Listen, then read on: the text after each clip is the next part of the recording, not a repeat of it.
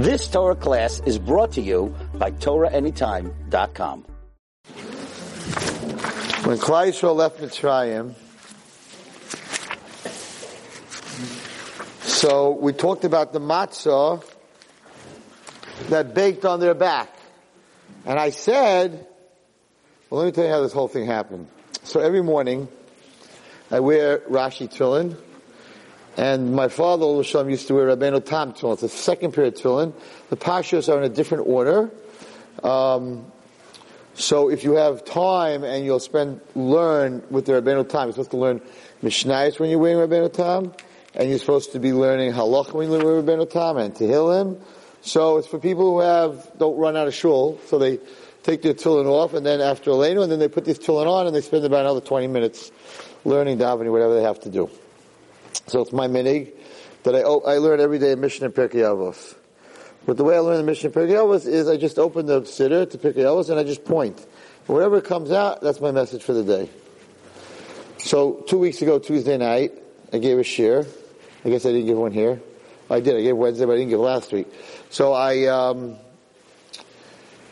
so I spoke and I said that when we were kids, we learned that when they left Mitzrayim, they had matzah on their back and it baked.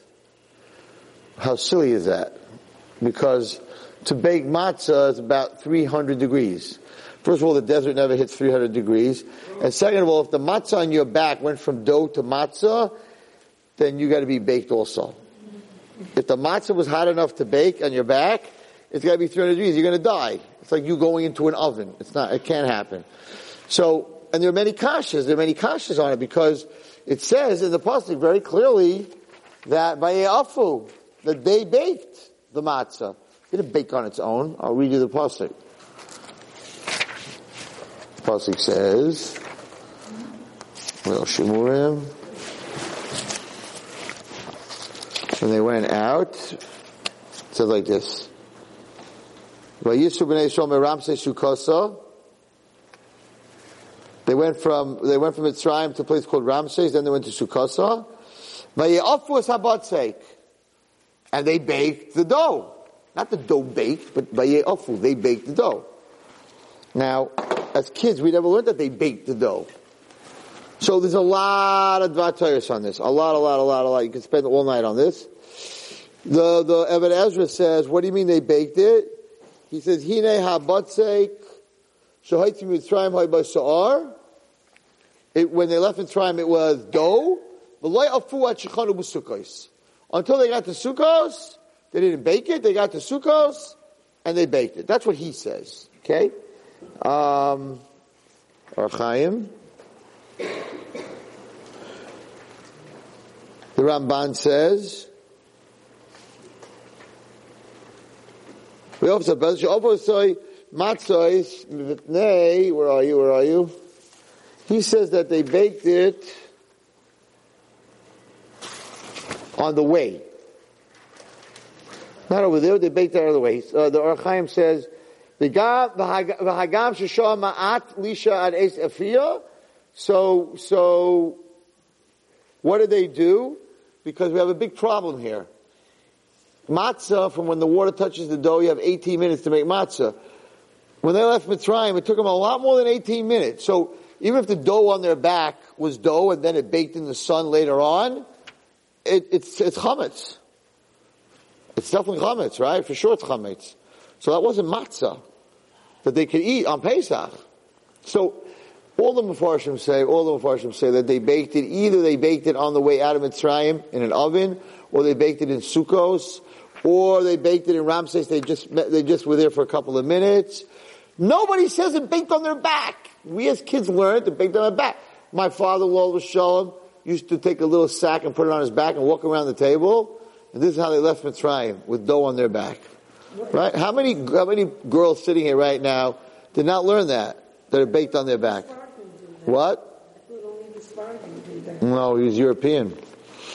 No. So, so, so how many, how many of you how many of you have learned? We all learned it. We all learned it. Baked on their back. All the kids know the songs. Everyone knows it. Baked on their back. All the Mepharshim say, no way. Did it bake on their back. They baked it.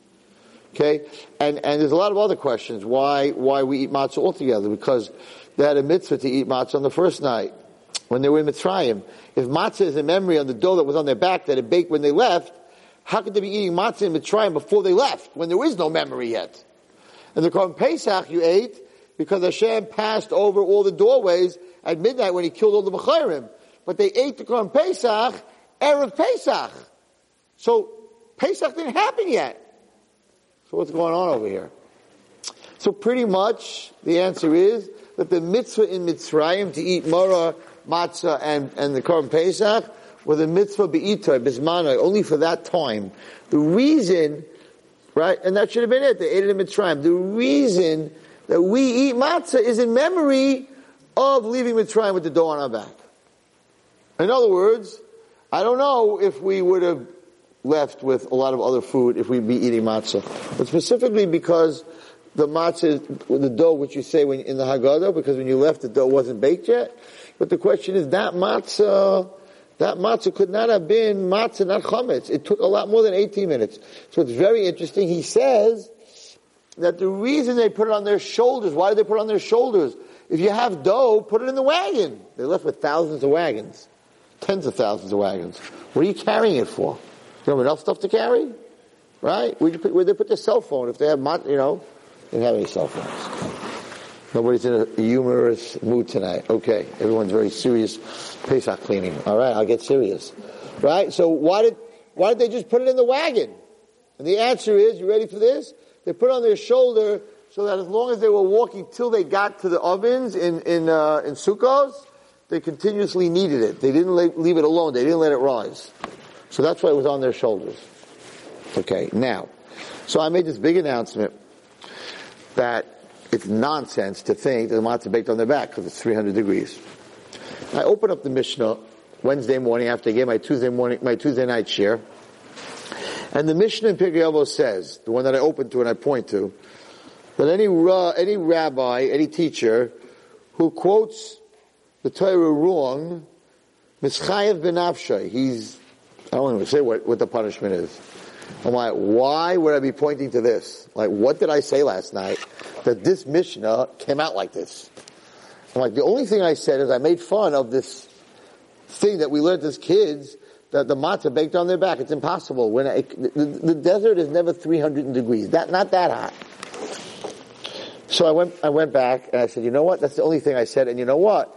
It's something that's been said over and over and over and over and over at, at, at, at Sidarim and in Yeshiva. So like you're making fun of something, you better make sure that there's no source for that. So I went and I started learning because because all this form, everyone's like, you baked it here, they baked it there. No one said it baked on the back until Hashem led me to the Yonasan ben Uziel. Now let me tell you what the Yonasan ben Uziel says on that pasuk.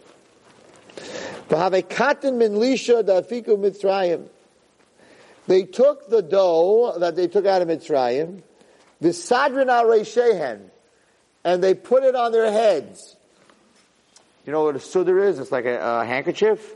They ever see the Arab ladies, the baskets that they carry? So underneath the baskets is like a, a material. So the basket's not sitting directly on their head, that's a sudar. So they put these sudurim on their head, these sadrin, this, this like blanket, washcloth, whatever you want to call it, towel. Umizhape michumta de And the dough baked from the heat of the sun. Uh-oh. Charirin, patirin, arum hamia, arum astrichu. So the Uziel strict, openly says they didn't go to an oven, they didn't go to sukkos, they put it on their head, and it baked from the sun. Now, Rabbi Wallerstein's still asking, 300 degrees, it couldn't have baked from the sun. Their heads would be baking. You can't live in that kind of heat. Perish Yonasan ben Uziel says the following. Umasape, it baked. Where did it bake from? They didn't have any food with them. They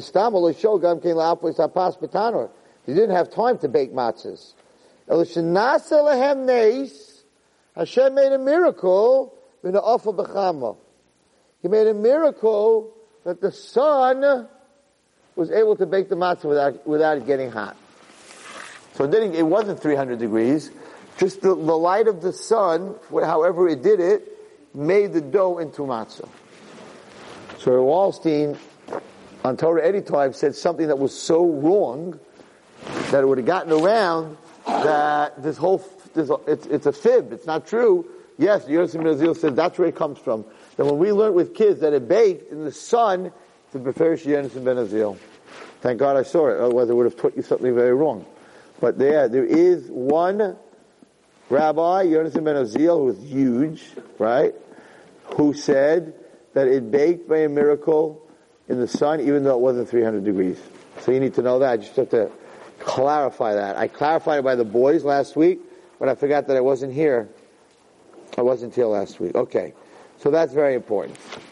Now, before we get into a little bit about frogs being crocodiles, which is very fascinating, we'll talk about that, the Ferisha in the Sefer over here. Um, I want to talk a little bit about the three things that Yisrael did. So, so when we went out of Mitzrayim, there was this miracles and miracles and and ten plagues, and then the splitting of the Yam Suf, and Makas Bechoros, and it was this huge miracle, and the whole world saw it, and no one ever got out of Mitzrayim. Hashem's hand was in it. Loy malach, loy shliach. He did it himself. When we got out of Bavel, 70 years of Bavel, no miracles. No, nothing happened. We just, we got out of Bavel, half of us came back there to throw, the other half stayed up there. What happened? There was no no big Yeshua like coming out of Mitzrayim. Manishtana, what was the difference? So it brings out what the difference was that when we were in Bavel, we talked Babli. We talked their language. We looked like their, their clothing. And for that, Hashem doesn't do miracles. If you want to assimilate, which we're going to talk about tonight, if you want to assimilate, then Hashem is not going to go out and do miracles for you. If you want to be like the Goyim, He's not doing miracles for them. Why should He do miracles for you? So even though they're on the 49th level of Tumah. Okay? That's very low. And they served Avodah Zara. They bowed down to idols. Hashem said, but they didn't assimilate. They didn't assimilate. They didn't, they didn't get dressed like the Goyim. They didn't get dressed like, like Egyptians. They didn't wear their clothing. They didn't change their names to Egyptians' names. They're Fahid. They had Hebrew names. And, right, they didn't change their language. They didn't speak Egyptian, they spoke Hebrew. So even though they fell to such a low place, because they did not assimilate, HaKadosh Baruch Hu did all those miracles. Now, what, what's the, I don't understand. Like, like, but they served Avodah Zarah. They were, they were not, they, they didn't even serve Hashem. They stood Avodah Zarah from the 49th level of Tumah. Like, why, why do they deserve that? And the answer is that Klal Yisrael you, you see the effect. The effect is amazing. Because they, they, they had a gvul, they had a border, they lived in, where they lived, they lived different. They lived in Goshen. They didn't live with them. They lived in Goshen and they went to work with them and they didn't talk like them. They didn't curse, they didn't use bad language, they weren't fresh. Because Lashonim doesn't just mean their language, it means the way they act, the way they talk, the way they look, the dresses, not only the tznius part, but the way they look and the way they get dressed provocative and whatever the Egyptians did. They had, they were terribly immoral, right? And a person's name, they didn't, uh, you know, I get some emails, right? So it goes to the girl and then she get, she prints it out. I don't have, I don't have a computer. And then they put it on my desk. Some of the names of, of the girls that send me these emails, their email names, I guess, what do you call it? You don't call it an email name. What do you call it? What? No, I don't call it. What's your, like, what's your, A screen name? yeah, like a screen name, right. I'm like embarrassed. It's, I don't, I don't even want to say it, what it says. It's like the top name of the like. And she's asking me on the bottom, shilas about this and that, big shilas and questions, halacha, this and that, and the name on top is like, whoa, I didn't even know that, you can't even tell that it's a Jewish name, right? So those are screen names, right? You have to have a screen name like the Goyim. So you know, you should have a screen name altogether, whatever I'm saying. But what, ha- what, what, what happened in Mitzrayim, that you know that there was not one intermarriage? You know, 210 years, the Egyptians had all these women that were, you know, Jewish women. And the, the, the Jewish men There were, there were Jew, there were non-Jewish slaves. There were a lot of slaves in Mitzrayim outside of the Jews. It was the slave trade center of the world. So there were a lot of non-Jewish women there too. And there wasn't one immoral act in 210 years. One. There was one. Where the Mitzri fooled a Jewish woman. She thought it was her husband coming home, and it was the Mitzri coming home. And that was the one that Moshe Rabbeinu killed. That was the one that Moshe Rabbeinu killed, and the pregnancy from that, from that, that, that woman became pregnant. She was Jewish, the child was Jewish. Was the Makalel, was the one later on in the Torah that cursed Hashem. Okay, so so that happened by accident, even. Not one immoral act in 210 years. But they served Avodah Zarah. How could that be? And the answer is that if you if you you have a Jewish name and you dress like a Jew and you talk like a Jew, you might fall in certain Averis and Pratim, but your, your, your assimilation, your, for a Jew to have an immoral act with a non-Jew, right? It's an act of assimilation too. It's like, if I'm not different, if I'm not on a high, I, I don't keep myself on a different level, so then, yeah, I'm like, I'm like them anyway, so I might as well be like them. I talk like them, I walk like them, their music, I have their music, I have their dress. I mean, today, what, what, you know, what, what don't we have that, that, that, that, copies the Goyim? Everyone at Tznius is trying to do the minimum. Everyone's trying to do the minimum. I'm not just talking about girls, but guys also. I go to shul, these guys, I'm like, what's skinny pants? Like, what's the deal? What's the deal? I know but I can't talk about it because also Reb Wallerstein that the reason you make fun of it is because you can't wear it. Okay, I understand that, right? What's the deal? And all these mothers, people, people mother comes to shul, all these mothers, these for mothers, they put on their little kids these pants. You got to peel them off. They're tights. They're not pants. What are you teaching your little boy? And then, and, and, and not only is his pants so tight, but his socks. Oh my gosh. Happy socks, skinny pants. They didn't have that in Mitzrayim. They didn't have that in Mitzrayim. Yeah, they served the Avodah Zarah, but they didn't wear those pants. And they didn't wear those socks. And they didn't look like them. And they didn't talk like them. And they didn't have English names like them. So it's a big problem.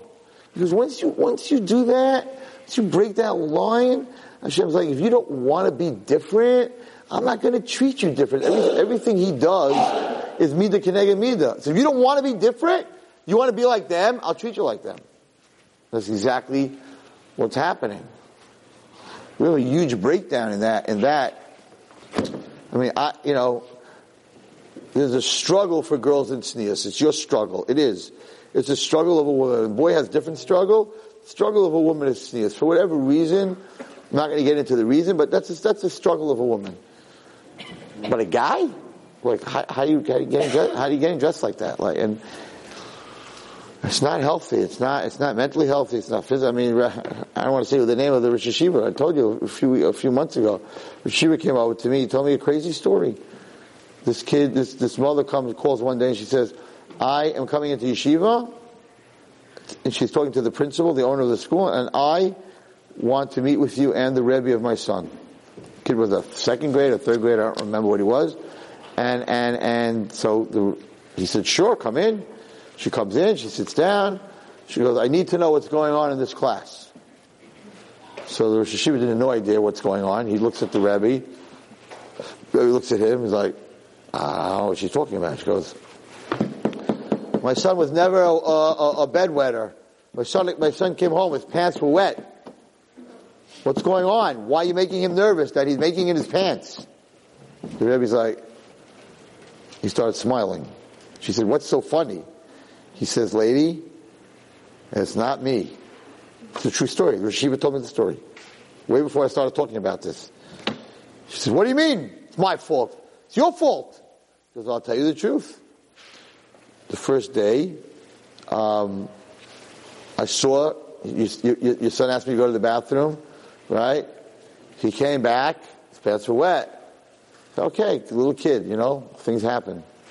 So the next day, second day, it happened again. So I said to him, Yankala, you gotta raise your hand earlier than you are because you're not making it to the bathroom. And he said, no, Rebbe, I made it to the bathroom, but I couldn't get my pants down. He said, why couldn't you get your pants down? He goes, because they're so tight. So he looks at the mother and he says, what are you doing? What are you doing? Us? It's us? Why are you putting a pair pants like a kid? So what, what are we doing? So then you, when they grow up and they're a little different, you're like, why? What are you dressing them like that for? That was Mitzrayim. We were in the worst place. If you look at the Rambam in Mitzrayim, dressed like an Egyptian, dance, they were the most immoral. Anything that we have today that's immoral, the Rambam brings out that they did everything. They did everything. They allowed two men to be married to one woman. That nobody has. Two men to one woman. Not two women to one man. They let women marry. Women, men, everything that we have today, they had then. It was the most immoral place in the whole world. What saved Klal Yisrael?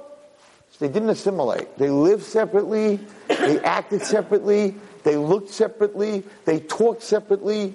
And because of that, Hashem said, if you want to be separate, even though you're serving Avodah Zarah, right? You don't want to be like them, then I won't treat you like them. I'll treat you differently. He split the Yamsuf. He brought the Makos. Forget about what he pulled off because of that. So individually, I can't I can't tell you to change the world, and I can't tell you to change the Jewish nation, but individually, individually, each one of us, if we want to be treated differently, we want Hashem to treat us differently, then we have to dress differently. And we have to talk differently. And our music has to be different. Our music has to be different and our lives have to be different. And the more we assimilate, the more Hashem says, okay, if you want to be like them, then I'm going to treat you like them. So individually, when a person wants to come out of his Mitzrayim, right, and it's, it's definitely a very, it's a very big protect, it's a very big protection. When you, when you, when you dress differently, so there are places, my father used to always say, if, if you can't wear a, if you have to, if you're going somewhere that you have to take your yarmulke off, then it's a place, then it's a place you're not allowed to be. Always said that to me. So if you feel you're going somewhere, baseball game, wherever you're going, and you have to take your yarmulke off, then you shouldn't be there. Because if you take your yarmulke off, then you're one of them. If you feel you have to get dressed, and I'm going to this meeting, and I have to, I can't be dressed stick because they're going to look at me like I'm weird, so I have to get dressed like them, you're not allowed to go there. You're going to the wrong place. I have to listen to their music, I have to go to their Christmas party, because otherwise they're going to be different, Okay, you don't want to be different? Hashem says, I won't treat you different.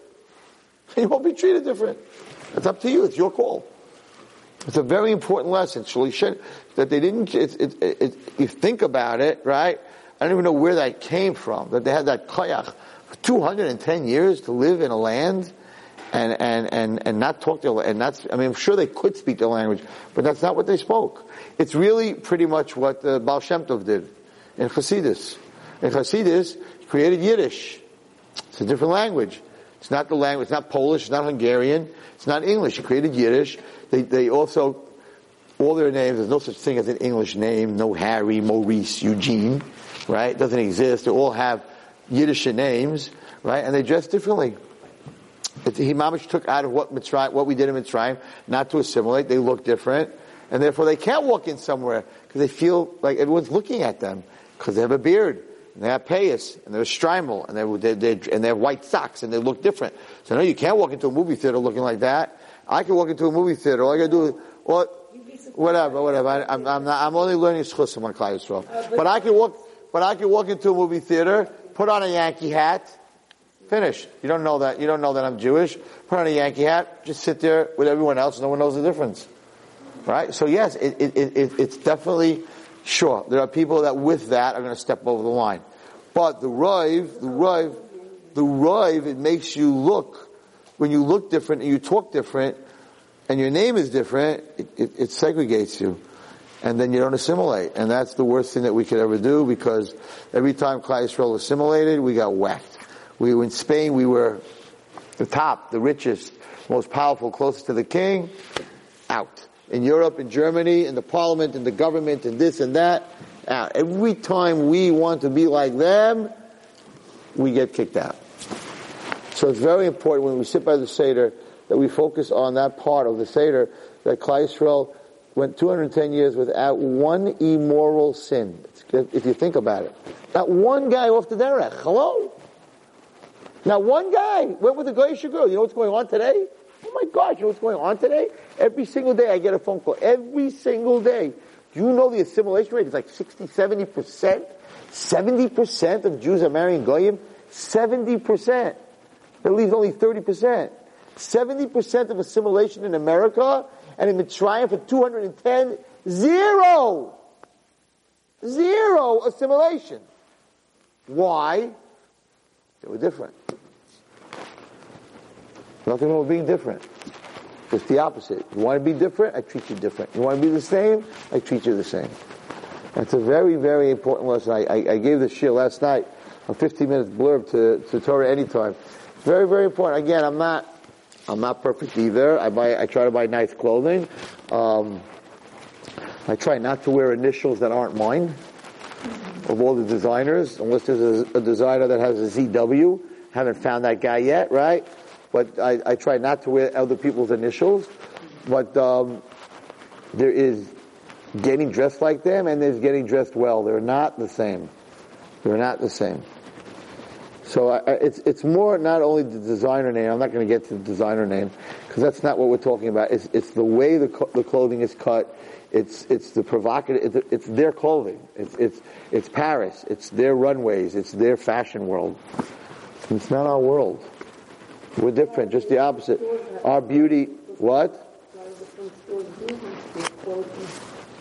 I'm not here to answer for the from, from stores. Some people are a little bit, Every person, they they can every every person can dress themselves and can find clothing that is tzniistic. And every guy can find really nice clothing that's not screaming goyim. It's not. It's, you know, the yeshivas have to come out and out and and aser and aser skinny pants and, and, and, and, and happy socks. Yeshivas have to come out and say, if you come in that, we're going to kick you out. If a kid in my class when I was growing up would wear socks like that, we would beat him up so bad. what's? If you don't know, you're good. Happy socks are socks that have crazy colors. That, So it has nothing to do with covering your feet whatsoever, those socks. It's an advertisement. It's yellow and pink and red and, so if we wore them, if we wore them first, if it's the white socks that Hasidim wear, the Geisha world doesn't wear white socks, right? There's nothing wrong with being different. There's nothing wrong. The Hasidim wear in Borough Park white socks, like George Washington used to wear, right? Nobody wears that anymore. The guy, so is there something wrong? No, that's different because we're different. If we came up with happy socks and all the Jews were, were pink and white and yellow socks, and the rest of the world didn't, no problem. But we're wearing it because they're wearing it. And who's wearing it that we're copying? Who, who are we copying? We're copying that world, whatever it is. Pesach is a, Pesach is a night. A, we're gonna, we're gonna look inside a little bit. Pesach is a night, a night of zivug. I don't even know how to explain that in English. It's a night where, where God, HaKadosh Baruch Hu, in a moment, fell in love with this nation for absolutely no reason. All his friends, all God's friends, all the malachim, all the angels said to him, why her? She is downright full of filth and dirt. Yisrael was on the 49th level of Tumah. We were filthy. And not only that, the Malachim said, if you're going to pick filth, Hashem, if that's what you're going to pick, so, so, so the, the, the, the Egyptians were also on the 49th level of Tumah. So why would you take the slave? If you're picking filth, pick the filth, that's the master, not the filth, that's the slave. So Malachim came to Hashem and said, you're the king of the world. 49th level of Tumah, why are you taking the servants? Take the masters. So take the Mitzrayim as your chosen nation. Hashem said, it's sort of like, I have to be careful how I say this, but it's sort of like when a boy, when a, when a boy falls in love with a girl and it makes no sense on paper. It made no sense on paper. There's a whole crazy medrash where the Malachim came to HaKadosh Baruch Hu and said, you're not, you're not going down there into Mitzrayim where all this, all these Avodah Zoras are and making yourself Tameh. You're, you're, you're a prince Hashem. You're the Kohen. If you have to take the Jews out, we don't agree with the Shidduch at all. We don't agree with the shidduch at all. We think they're messed up. They're on the 49th level of tumah. You don't deserve them. You deserve much better. But if you want them for whatever reason, we'll take them out of Mitzrayim. Malachim said, we'll lead them out of Mitzrayim. We'll take care of Mitzrayim. You wait for them at Har Sinai. And Hashem said, we say to Nagada, Lo shliach, lo malach. No, this is my girl. This is my shidduch. No one else is going to go get my shidduch and bring her to me. No, I'm going to go get her. It's an unbelievable medrash. That's what happened on Pesach night. And it didn't make any sense. And that's why the word that we use is b'chipazon. Chipazon is not a relationship that you built up. Chipazon is in a moment. They saw each other from across the room. I mean, it's in the books, right? And they decided at that second when they looked at each other, this is the right one for me. This is what happened. I'm talking from a Shimshon because It's not Rabbi Wallerstein. This is what happened on that night. Hashem looked at Yisrael and said, now. We're leaving now. We're not staying here another second. Because If I stay here another second, if Klal Yisrael stays here another second, they're going to be in the 50th level of Tumah. I'm going to lose my girl. I'm going to lose my Kala. He said to the Malachim, I'm not losing my Kala. Now. The Chipazon. In a moment. That's what happened on Pesach night. And you going to sit there and be like all the other girls? Like all the other Goyim in the world? You're going to sit there and talk at the Pesach Seder about business and style and my, oh, I haven't seen my cousins in a long time. How you doing? And how you doing? That's what you're going to do? On the night that Hakadosh Baruch fell in love with us, we're going to be busy with everything else. I'm going to read it to you from the Kav HaYashar. It's not simple. It's a huge night. You could get anything you want that night. Chasam, anything you want that night. That's the night of Leil Shimurim. That's the night that you can leave your door open if you're not living in a bad neighborhood. And Hashem says, we just got engaged. I, I got your back. No one's going to bother you on that night. That was the night that Haman came to Achashverosh. And Zeresh said, don't go. It's Leil Shimurim. And he didn't listen. On Leil Shimurim, the Jewish nation is a kala. It's a very, very huge night. You could, you could ask for anything by the Seder. Anything in the world. Because Kodesh Baruch Hu is, is, is, is the chassan and we're the kala. And that's why Moshe Rabbeinu's name, girls, is not mentioned in the whole Haggadah. How could that be? He's the main man. He took us out, I mean, he, he, Hashem Moshe Avdo. he did the makos for the, you know, he was the shlich the makos, he was the shliach, Kriyas Yamsuf. He went to Paro. Paro's name is mentioned how many times? A lot of times. Lavan's name is mentioned. Everyone's name is mentioned. The five people in Bnei Barak, their name is mentioned, the Tannaim. Moshe Rabbeinu, the main man, he's not there. Your whole Haggadah. No word Moshe. One time it says, "Vayiminu b'Hashem Moshe Avdo," and the only reason it's in the Haggadah is because you have to. You're saying, you're saying, you're saying it. So it happens to have his name in it. But it doesn't say he took time of Mitzrayim. It doesn't say he was by the. It doesn't say he did dumps for the Akin. It doesn't say anything about Moshe Rabbeinu. And everybody asks, how could you leave him out? Where's Akar Satayv? How could you leave him out in the whole Haggadah, Baal Haggadah? How could you leave him out? And the answer is, when you get engaged, there's no room for the shadchan. When the boy gets down on the knee, there's no shadchan there. He says, will you marry me? There's nobody there. It's just a kala and him. Finished. No shadchan. Once they're engaged, you lose the shadchan. You don't call him up anymore. You're engaged. You give him his money, goodbye. Have a nice day. Here's your money. Have a good day. Where's the shadchan? All right. So by the, but when, when it's the chassan and kala in a zivug together privately, we love you, Moshe Rabbeinu, but there's no place for you here. Shadchan has to step out. You did your job. Does that tell you a little bit of the kedusha of that night? That even Moshe Rabbeinu's name cannot be mentioned in the Haggadah. That's how that's how close the two of us are that night, Klal Yisrael and Hashem. That Moshe Rabbeinu is in the way, so he cannot be in the Haggadah. Do you have any idea what that means? What's going on? And people sit there and they're busy talking about all the politics. They didn't see the family in so long. Everybody's talking and talking. And Hashem says, Mitzrayim, talk about the chassan, and he's very excited. He's very excited because here we are sitting around, we're all the kala, right? Klal Yisrael, all the kala.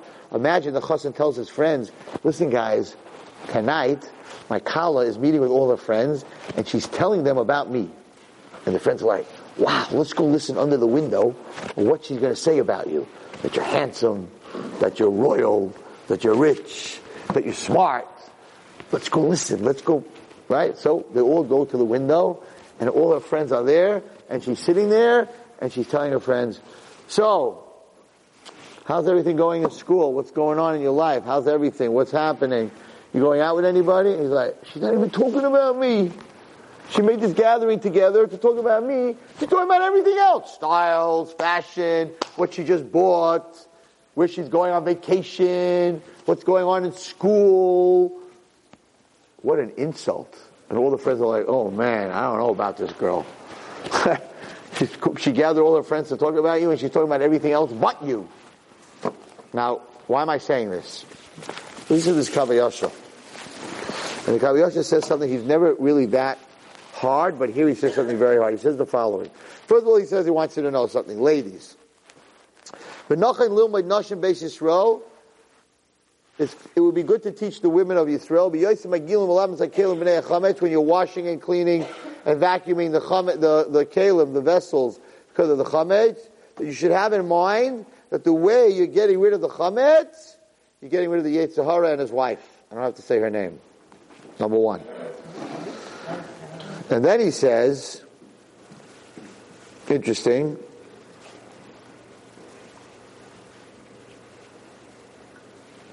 he says that when you set the table, I've said this before, he said when you set the table, you should use a girl who was very, very young, and she never, ever was tamei in her life. The table has to be set by someone who was never, te- never tamei or is not tamei. So if you can't have a girl that's under like 12, then a woman who's married who went to the mikveh you could use. But no one should touch that table when you set the table for the Seder who is tamei. And for sure not a non-Jew. Now, there is no other table a whole year round. It doesn't ever say that your Shabbos table, you can't, you can't set the table if you're tamei. Every single girl is tamei, and they set the table for Shabbos. It never says anywhere that you can't set. It says that a non-Jew shouldn't set your table for Shabbos. Shabbos is Kaddish, set the table yourself. Right? Here it says, I read it to you from inside. Ki im dafki Yisraelis, v'alkein chalila v'chalila l'sakin asila yidei shifcha nachris, chas v'shalom you should allow your maid to set your table. Ki im dafki Israel should be a Jew. Umatoy mona yidei Yisraelis ha-tohira v'tumas hanida, that the person who does it should be tar, pure from Tumasinu. Coach Kain Shiyositavi, they Besula, Yisraelis, Shalera Sanida Dayan. A young girl who was never Tameh. What do you do in the hotel? Oh, so I spoke about it last night. So what do I do in the hotel? That's terrible. I take all the plates off my table. First I go to the mikveh, Erev, Erev Pesach, and I take all the plates off my table, put it on my chair, and I reset the table. It's not as good, right? But it's something. It's something. Yeah, I missed this. This is a. No, you can't. It's too many, two thousand people. You can't. You can't. I wanted to last year. It was my idea to go around with all the kids and set the tables. But yeah, but it didn't work. We made maror, we made charosas, we did a lot of other stuff, but that didn't work. So I just take it off the table and I put it back on. But that's what he says. He says that his Rebbe used to go looking, lachsa acha basula. And he used to set the table. The, reason I'm telling you this is, not halacha, but just to get an understanding the holiness of the Seder night that was so, oh, I'm tired, my back hurts. I'm, I don't know what they do in Israel. At least we have a second night where you can sleep a whole day. But in Israel, the one Seder and out. There's no second Seder. So you gotta be up. You gotta be up. So he says the following. Listen to this. You have to be very happy that night. That there's a special happiness in Shemayim and here. And therefore, you're supposed to be singing at the Seder. Who sings at the Seder? We do. Diana we do. So. You should not show that you're impatient. Al adam It's a mitzvah to, to talk about Yitzias Mitzrayim. God gathers his whole chevra, all the malachim. He says to them, Come with me, that's what I told you the story, right? Like the boyfriend. Come with me, let's listen to the praises that my kala is talking about me. Azbam kulam, all the malachim come with him. And they listen to us, and they say, wow, we admit to all the great that you did. And they admit to Hashem that your nation, Klal Yisrael, is holy. What do you mean they admit to Hashem? What's going on over here? I'll tell you a story, and we'll end with that. That they're happy to be out of Mitzrayim. They're happy. Now listen carefully. They're not happy that they have a geula. Says the says the Zohar. This is the Zohar. They're happy that God came out of Mitzrayim. They're happy that the gullus of Hakadosh Baruch Hu Shechina, which is why we want Mashiach, right? Yisrael V'Sivu Nicely Korechli V'Bayim. I don't know what that means, but Klal Yisrael through the Seder night, speaking about the praises of Hashem, gives power to Him. The whole Olamas Yirayim Ibn Hakadosh Baruch Hu, and everybody is very is very in awe. Yirayim here means in awe of Hashem. Now comes the hard part. Don't say it in a rush. And don't go through the Seder like it's a, a, a masa, a load on your back. And he says the following. A person who sits by the Seder and the whole Seder night to him, oh, it's a pain in the neck. I'm tired. My back hurts. I need to go to sleep. Come on. I can't believe my brother has a notebook. Oh my God. He's going to say all that stuff. Oh, I hope not. Daddy, Daddy, could you please tell him to say it by the meal? Because by the meal I'm going to lay on the couch and go to sleep. Right? We all get scared. Our, our, our brothers come home from yeshiva, they have these notebooks and things like, oh, I can't sit and listen to this. This is crazy, right? So he says the following, a person who the Haggadah, to him is a masa of a karchai, and he feels like he's being forced to be there, or he's, he's upset, who believes simcha, he's not happy, the kavanah slave, he's not thinking about what's going on at the Seder. As I enu zoicher, listen to what he, he doesn't say this about anything. As I enu zoicher, if he's ever in danger, he will not, Hashem will not do a miracle for him. Wow. You need him, you're sick, you're in danger. The Kav HaYashar says, if you sit by the Seder and like you're forced and you're tired, I don't want to be here, let's get it over with, let's get to the meal, come on, I'm tired. If that's how you're going to go through the Seder, then when in your life you're going to need Hashem to do a miracle for you, He will not do it. But the opposite, if you sit by the Seder besimcha, and you're happy, and you're, and you're saying Dvatoros, and you're talking about your Yitzias Mitzrayim, because Mitzrayim comes through the word Meitzar. You're getting out of your depression, your addiction. You finally got rid of your iPhone. You finally got rid of this. You finally got, you were, you were always sloppy. This year you decided to get yourself together. You were eating wrong. This year you decided, that's my, my, I hope I make it to the Seder, but that's, that's what I'm saying this year. Hashte, uh, it says, Hashte Avde, I'm a servant. I said it last year, we say it. This year I'm a servant. B'nei. Next year I should be free. Last year I was a servant to potato chips and chocolate. My sugar was off the wall. I was not well. I couldn't stop. I tried, I tried, I tried, I tried. I couldn't stop. And it was very unhealthy. It's very unhealthy. And I couldn't say no to a bag of potato chips. And I couldn't say no to a bar of chocolate. It was, I came home at night, I sat down and I ate. Regular potato chips, barbecue potato chips, onion garlic potato chips. And Baruch Hashem, for the last 55 days, I'm free so far. Hashem, Hashem. You don't, you don't need to clap. It's not the, we're not, we're not, we're not in a, a support group for diet, diabetic di- diets. No, but I have to tell you, it's, it's, it's freedom. I just talk, spoke about, I spoke to girls today in, in Manhattan High School. It's, it's, it's really freedom. I feel, I feel, I get on that scale. I take my blood sugar in the morning. It says 90. Like 90 is what you're supposed to be. I was 390 every morning. I was killing myself. And, and to see that 90 and to see the scale and to, to do four to five miles on a treadmill in the morning and schwitz and listen to music and get off that treadmill, I'm not a slave anymore. That's freedom. You think that's, that's the opposite. Oh my gosh, Rabbi Wallerstein, you're such a, you're, you're such a nebuch. You can't eat potato chips anymore. You can't eat chocolate anymore. What a nebuch. I feel so bad for you. No. Just the opposite. I was a nebuch because I couldn't say no. A slave can't say no. The master says to the slave, jump. He says, yes, master. Clean, yes, master. Cook? Yes, master. The one word that the slave can't say is no. Freedom, a free man can say no. So to say no to something that's going to hurt you physically, right? That's freedom. I'm, I'm not going to give myself an ayin hara because I'm going. You know, you get on JetBlue, and they have those blue potato chips. I didn't get a chance to tell them go to Manhattan because I was talking today about about what is true freedom. True freedom is spending time with yourself, not spending time online and social networks and wasting time. True freedom is when you are able to sit by yourself and you're free enough to look inside yourself and see the stuff that you do good and the stuff that you don't do good. Now, I'll just give you an example.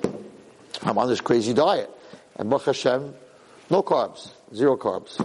Vegetables, protein. I get emails because I spoke about it. That's no good. That's no good. Do this, do that, whatever. I'm on this diet. I'm with a doctor. It's going great.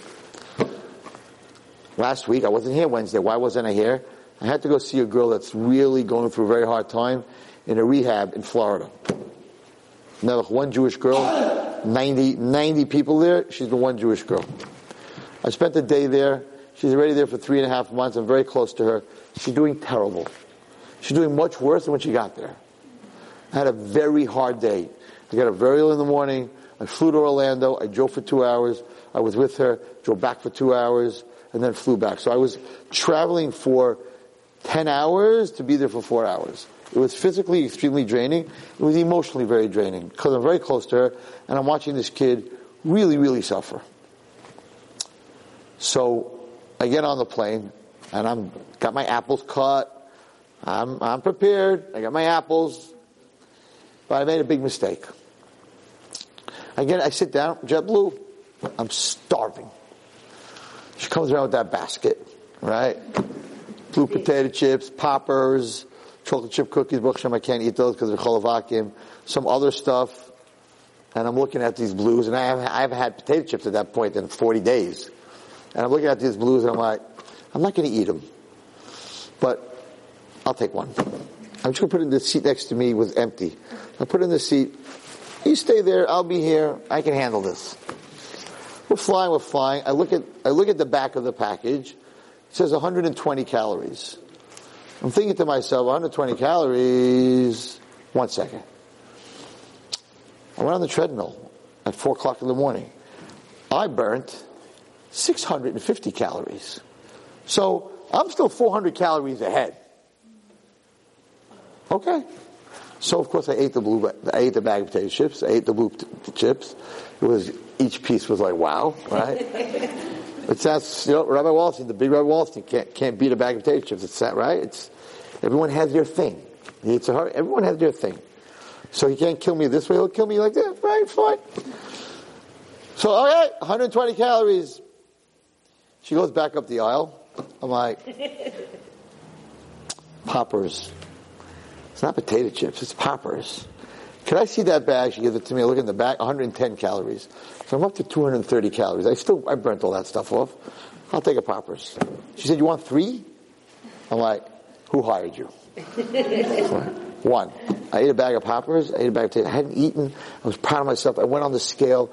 I, I, I, I, I knew that my blood sugar, you know, when I'm going to t- test it the next morning, the potatoes are going to, not going to be so good but I'm not an Eved. Because what did I do? When I got home, it was very late at night. I landed at 12.30. I said my Kriya Shema. Before I said my Kriya Shema, I sat on the edge of my bed I said, what happened to you? How did this happen? You are doing so well. You are so strong. What did you do wrong on that plane? In other words, I'm going to be on JetBlue again. And I'm going to be on the treadmill that morning again. Why aren't you going to do this again? What, what did you do wrong here?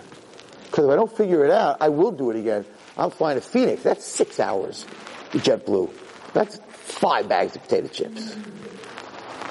So I sat there and late at night, I'm telling you this for a reason. What did you do wrong? I said, I did two things wrong.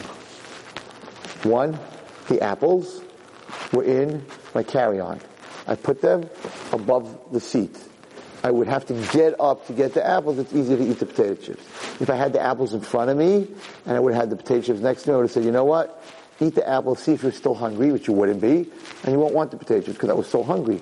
So number one, just use your brain and the food that you brought. Don't put, don't hide that. Put it out in front of you. Okay, that was one. But that wasn't the big mistake. The big mistake was looked in the back of the package at how many calories. You were looking for rationalization. Anything under 550 calories you would have eaten. Because 550 calories, I did, I did it, I did it on the treadmill. So you, when it comes to this, you don't have a, you cannot take the bag. The minute you took that bag, the HR was like, I won. He will eat it. He is going to eat that bag. The, the war was not when the bag was next to me. The war was when the bag was in the basket. That's when the war was. I lost that war. Once I lost that war, I lost everything. I sat by my bed until I figured that out, and I said that next time we walk down the aisle, I'm going to have apples in front of me, and I'm not going to take that bag. Because once I look at the bag, I can rationalize. Now, why am I telling you this? Because the physical world and the spiritual world, they mirror each other. It's the same thing. You could do so well, girls. Tzniya is not talking to boys. Whatever you took on, you're not listening to Goyish music, you could do so well. I was doing so well. My clothing changed. I put on suits that I didn't wear. My eyesight got a hundred points better. But I fell. But if I wouldn't have spent that time with myself, either I would have gotten depressed and said, you broke a streak, we call that streak breaking, which girls know all about that on diets. You lost 60 pounds, and then you went on a birthday with your friends and they forced you to eat a piece of chocolate cake, and you listen to them, and you're like, okay, that's it. It's over, my diet's over, and then you're up 80. And the friends that did it to you are a sham because they made you eat that piece of cake because now they know what's going to happen and now they don't have to lose weight because you, ha ha. Yeah, it's a, it's a whole different share that I talk about.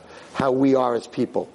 Because if you can do it, then I have to do it and I feel pressured. So I get you not to, it's the same thing when girls grow in seminaries and like, I, get, I, I, I stop talking to boys and I stop that. And all of a sudden your friends are like, well, we're going, there's a bunch of guys Are you sure you don't want to come? You're like, why are you teasing me? I just stopped talking to boys. The answer is we get you to talk to boys again, then we don't have to feel bad that we're talking to boys. The way you make people change is by example, so they try to break you down, try to break down your example. So what I'm saying over here, so in the, in the spiritual world, there are certain steps. It's like, you know, I'm going to listen to Goyish music, but I'm not going to listen to that kind of music. So you took it out of the basket already, and it's next to you. So you'd be like, well, that music won't really affect me because today I say I dive in an extra hour you're going to find a reason. So you, you can't go there. And that's why chametz, we'll end with this. I, I, I, I'm spending time with myself. I don't, I don't have a smartphone. You know what I said? I said, stupid people have smartphones and smart people have stupid phones. So I'm a smart guy because I have a stupid phone. But seriously, I'm not sitting at the edge of my bed. Twitter. Oh my gosh. Anyone who has Twitter is, is, is nuts. You're crazy. You're not normal. Why? Imagine going out in the street tonight and someone walks over to you and says, Hi. I just took a Q-tip out of my ear. Hi. You know I have an ingrown toenail? Hi. I'm about to blow my nose. Hi. I had lettuce for lunch. Hi. I have a hangnail. Also have fungus between my toes. Hi. You'd be like, Oh, look, one of my hairs just fell out. Hi, I'm going to the bathroom. You'd be like, this is a very sick human being. Hello, 911? There is someone that needs to go to a psych ward. She's walking around telling people every second what she's doing. Go away from me. Twitter. That's what it is. My sugar. Every five seconds. What are you doing? That's normal? Taking selfies? That's normal? You want to know what you look like? Look in the mirror. Doesn't take 100 selfies every day? Why take a selfie? Look in the mirror. That's why they made mirrors. He got us nuts. We're doing the craziest things in the world. Crazy, crazy things. Why did he do this to Satan? You think because he wants you to watch pornography and talk to boys? That's, that's, he wants that, but that's on the bottom. He wants to take your time. So you can't sit at the edge of the bed, figure out why someone who's working so hard, why did I fall? Because, because when you figure out why you fall, then you can fix it, then you don't get depressed, you don't gotta pop pills, and you don't gotta, you, you don't gotta go crazy, you don't gotta go through addiction. You work on yourself. You figure out, I made a mistake. I rationalized. You're healthy. You're healthy. And I think the next time I go on a plane, I'm not going to have that baggage because I figured out why. I'm not telling you I'm a genius. I'm not a genius. But I spent that time before I went to sleep. I didn't go to sleep because the next morning I would have said I don't care anymore. He said, why did you do this? You worked so hard. You're going to take your blood tomorrow. It's not going to be 90. It's going to be 175. And you're going to be so upset.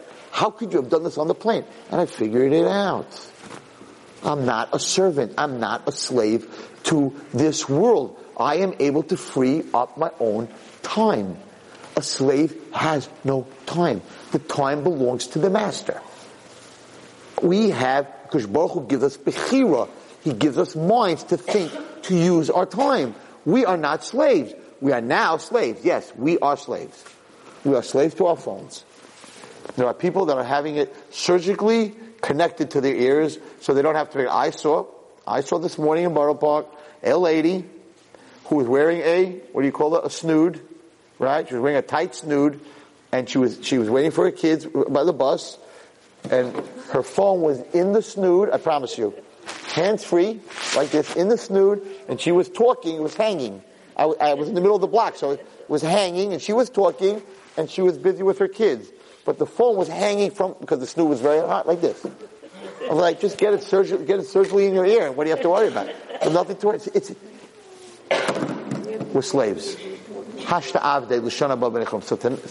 Im Yirtzeh Hashem, you'll sit by the Seder, you'll be able to just take one thing. I'm not telling you what to take. Take one thing. When you say Hashte you say Hu, I'm a slave to food, I'm a slave to drugs, I'm a slave to drinking, I'm a slave to movies, I'm a slave to whatever it is. Whatever you're a slave to. What does it mean slave? You can't say no.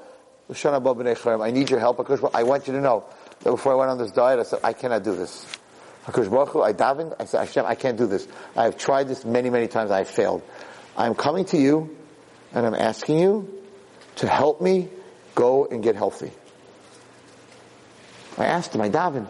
So yeah, by, by the city you have to say, HaKadosh Baruch Hu, I am a servant to certain things, and I want to be free. And HaKadosh Baruch Hu, I need you to help me make this happen. And imagine if every year you'd be able to free yourself of one part of your slavery. One part of something in your life that you cannot say no to. Then, you, then, then you're really a B'nai Chayrin. And this is the night to do it. This is the big night. This is the holiest night of the year, by far. The holiest night of the year. It's the only night that's called Leil Shimurim. It's a very, very big night. So my bracha to everyone here is that whatever you need, you should be smart enough to sit. And if people start talking, take your Agada, take, take your Haggadah, get an English Haggadah, get a Lehman Haggadah, get a Haggadah, an article that has Dvar Torahs on it, go sit on the couch and, and, and read it till they're finished. Don't, don't be part of if Hashem comes to your house and the Malachim are listening to nonsense at the table. At least he'll see that his daughter or his wife, whatever you want to say, is sitting at, and, and, and learning about him. It's a big night. It's, I, I can't, it's a feeling. I can't even share the feeling. It's such a crazy feeling. To be, to, to know that you're the Kala, it's a crazy feeling. And then, this kala that he took out of the mud, my famous story, which we, the princess story we don't have time for tonight, that he took out of the mud, yes, we, we, we, we are, we are out of the mud and we're out of the 49th level of Tumah and we don't know how to act. So it took him 49 days and every single day he cleaned us up. He taught us etiquette. He taught us how to be, how, how to be royalty. Because when it comes on Shavuos and he marries us, the chuppah, hakagigas, he gives us the ring, which is the two, the two stones that are made out of, out of, out of, uh, sapphire, right? So it takes us 49 days, chesed, Tiferes, Netzach, Hod, all these different things, Malchus, and in the end, Malchus Sheba Malchus. The 49th day, we, everyone in this room, is a queen. The etiquette's there, how to act is there because we have the Torah. That's where you're striving from. That's where you're going from. That's where Pesach to Shavuos. It doesn't say in the Torah when Shavuos is. It doesn't say what day of the month. It says 49 days after Pesach. We got engaged Pesach night, we get married Shavuos night. 49 of the holiest days of the year. What are you going to do with it? It's up to you. May God free you all, including me, from all our chains and webs, webs like internet webs, and chains and cells that we're stuck in, all the words that the American language put on the internet and the stuff that we use, like I always talk about, it's a web, it's a net, it's a cell. All the things that keep a slave in. May we all be zeichet to break that all. And oh my gosh, because Baruch Hu has to give us. There's so there's so many Jews in Mitzrayim right now, and I don't mean Egypt. So many in, in psych wards and rehabs and hospitals. So many people are sick. It's a Mitzrayim. A ventilator, a respirator, not being able to get out of bed, cancer, all these diseases. This is all Mitzrayim. This is all Mitzrayim. That's all our Mitzrayim. That's all our mates are. You have to daven when you're sitting by that Haggadah. You, the girls, the, the women have the biggest koyach You have to daven to Hashem. Get us out of Mitzrayim. Chazal Siddur Pesach. L'shana Bob Yerushalayim. Get us out of this Mitzrayim. We're in such a deep Mitzrayim. We're in a very deep Mitzrayim. We're not on the 49th level of Tumah. We're in the 50th level of Tumah. The Tumah that's in America and in the world is the 50th level of Tumah. And the only reason we can get out of it is because we have Torah. In Mitzrayim they didn't have Torah. Hashem said if they get to the 50th, I'll never get them out. We have Torah. We have a chance to get out of this. You need to daven. It's a night to daven. You're sitting by the Seder, the chassan's at the door with all the malachim. And the malachim turn around and say, you were right. You saw a princess in the mud you saw a princess that was filthy. We told you she's a slave and she's dirty and she's filthy and she's disgusting. And you said, yeah, angels, but you don't see what's underneath. She's beautiful. She's royalty. She's special.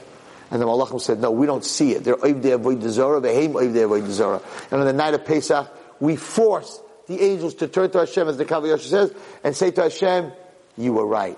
We were wrong. They are royalty. They are beautiful. We all be Zaycha to see the Geulah Shleimah of Yameinu Sheva Chag. You've just experienced another Torah class brought to you by TorahAnytime.com.